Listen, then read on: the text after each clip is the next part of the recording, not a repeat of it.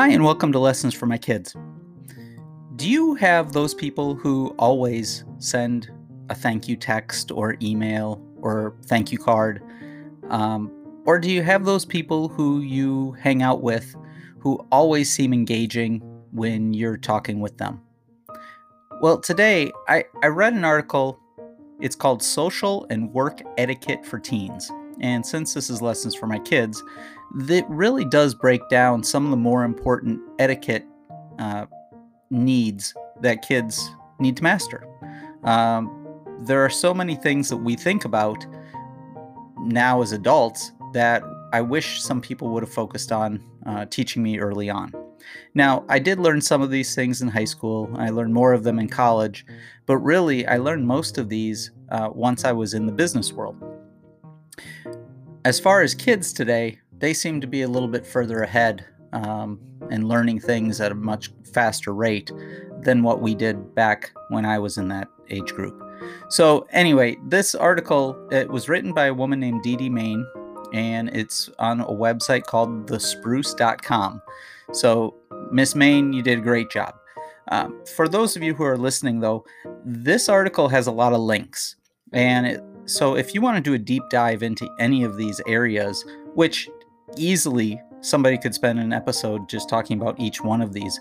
Um, I, I, really do urge you to do that. I think that there's some really good things here that uh, kids can learn and how to handle social life, just daily living, or even for classroom or if they they get a job when they're 16 17 years old or even if you're an adult you may want to even review some of these but i think we need to go through the list and it's uh it's not too bad um, but i am going to try and go through them fairly quickly uh, I do try to keep these podcasts down to about 15 minutes, but uh, this one might go just a titch over. So, warning you ahead of time.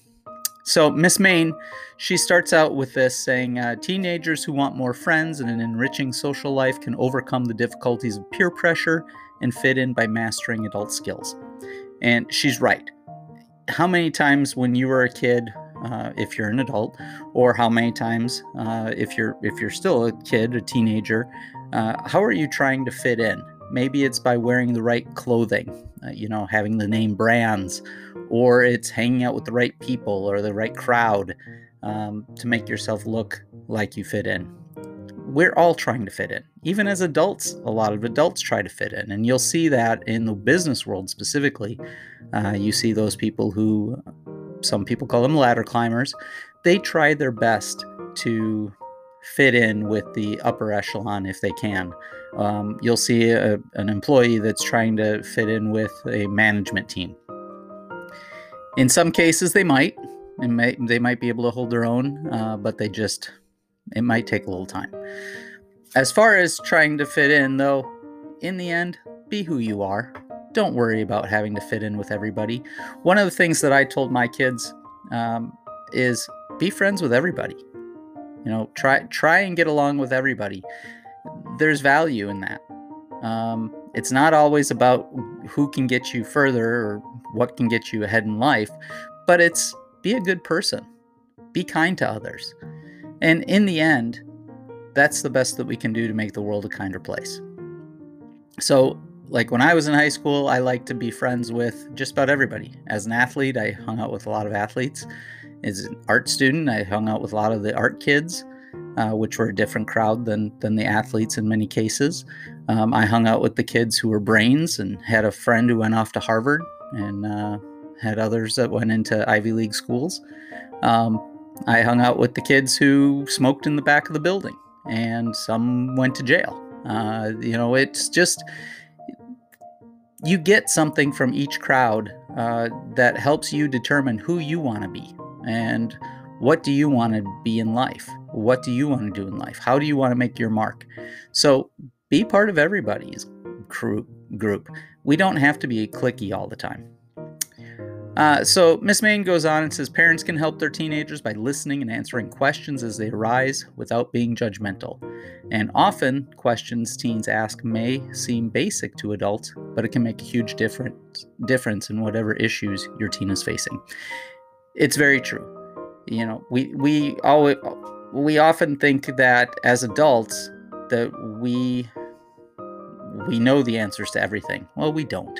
First off, and really, when we're talking to teens, a lot of these teens are facing these questions for the first times in their life. So they may not it may not be something that they know. And so that's why they're asking.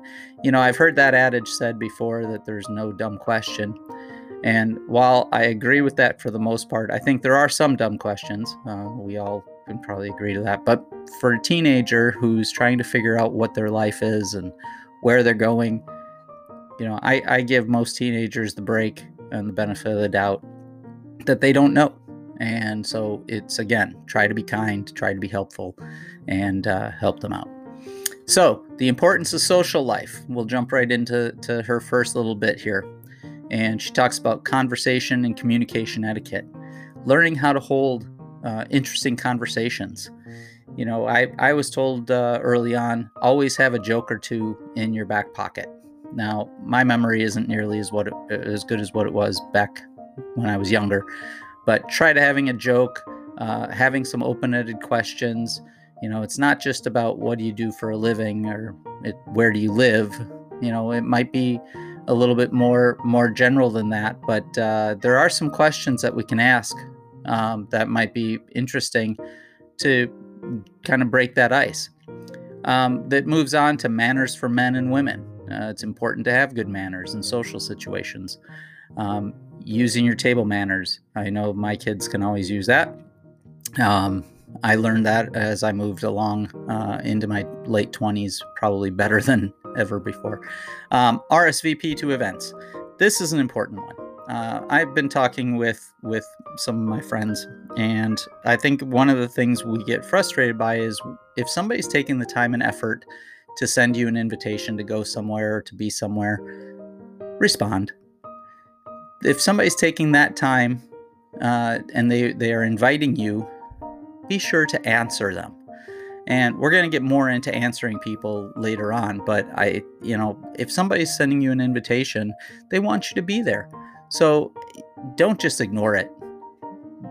Respond as quickly as you can. If you if you don't know uh, whether or not you're going to be able to attend uh, a party or an event, at the very least, let them know, hey, I need a couple of days to think about this, or I've got to rearrange my schedule, or we might have a tournament, or whatever it is. But let them know something. Uh, leaving somebody hanging uh, really isn't. It's it's rude. Uh, people are planning parties. They've got to figure out seating arrangements. They've got to figure out food.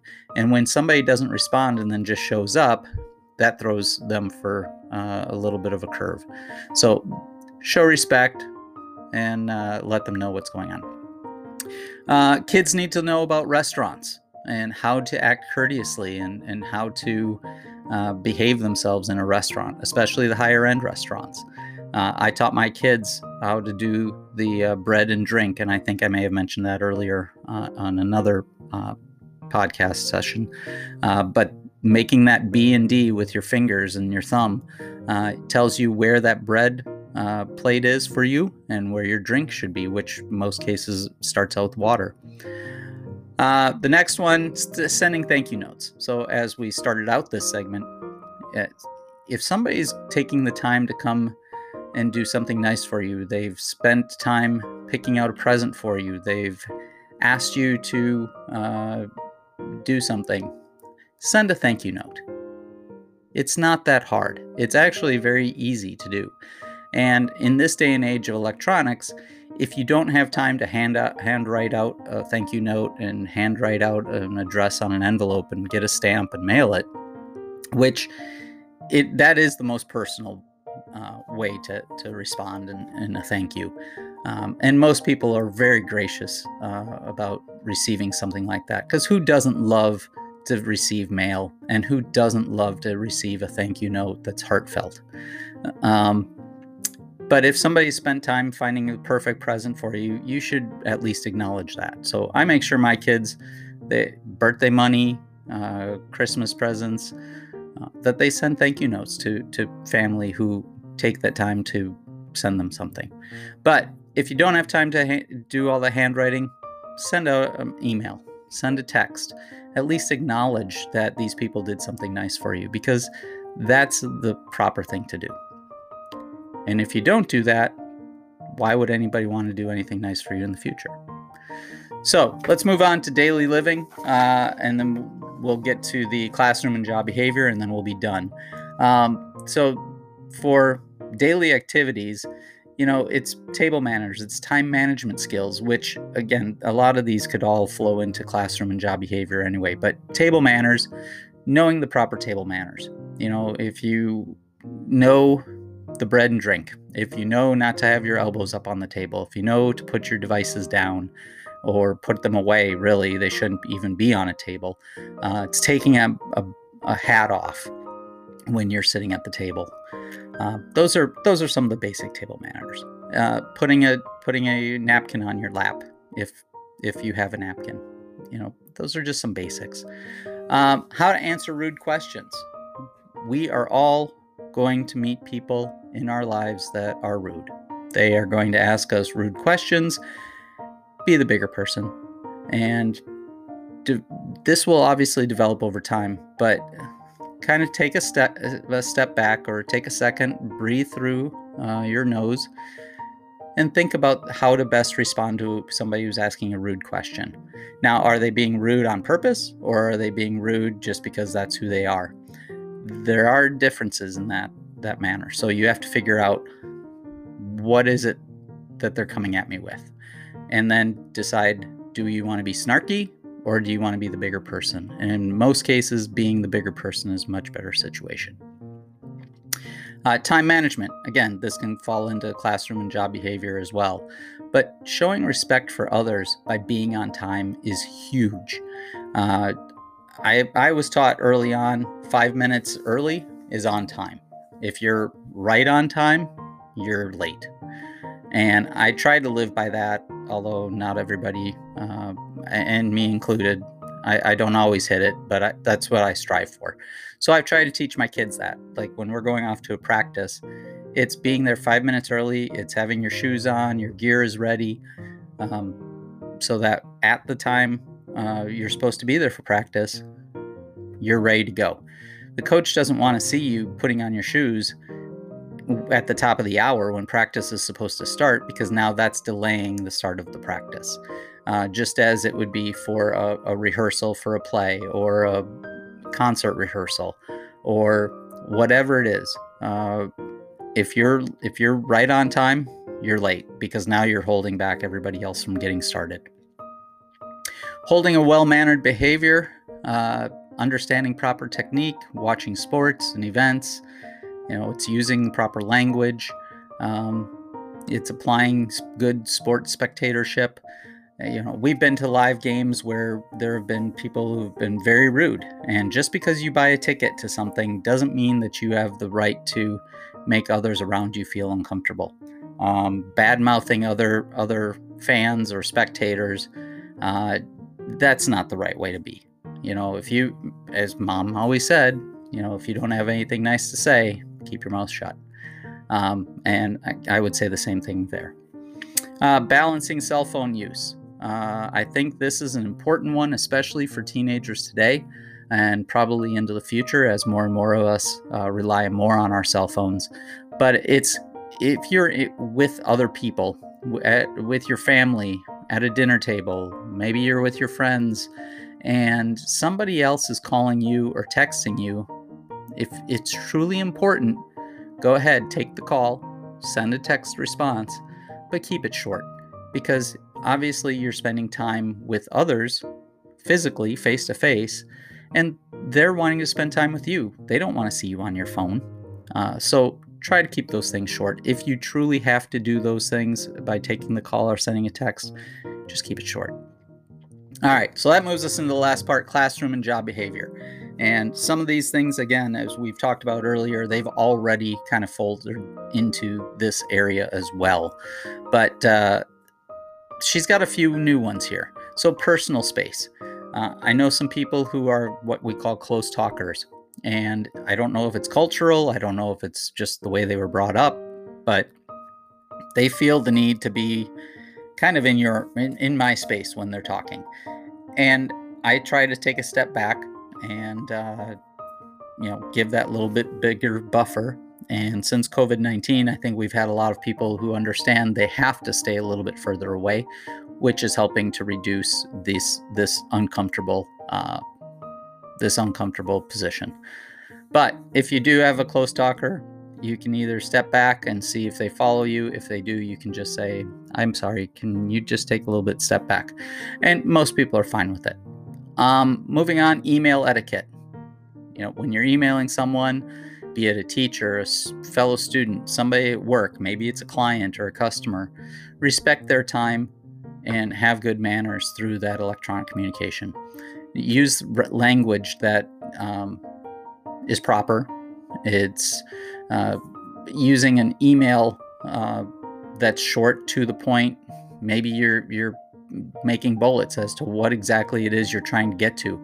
But I have people at work who they send me a long email that's a page or two long, and they never get to actually telling me what it is they need or providing the details that will help us get to a resolution. So when you're doing email or when you're asking somebody for help, make sure that you Im- include as many details as possible um, and it, ask the question. And in fact, if you can, ask the question right out of the gate Hi, so and so, can you help me with whatever it is?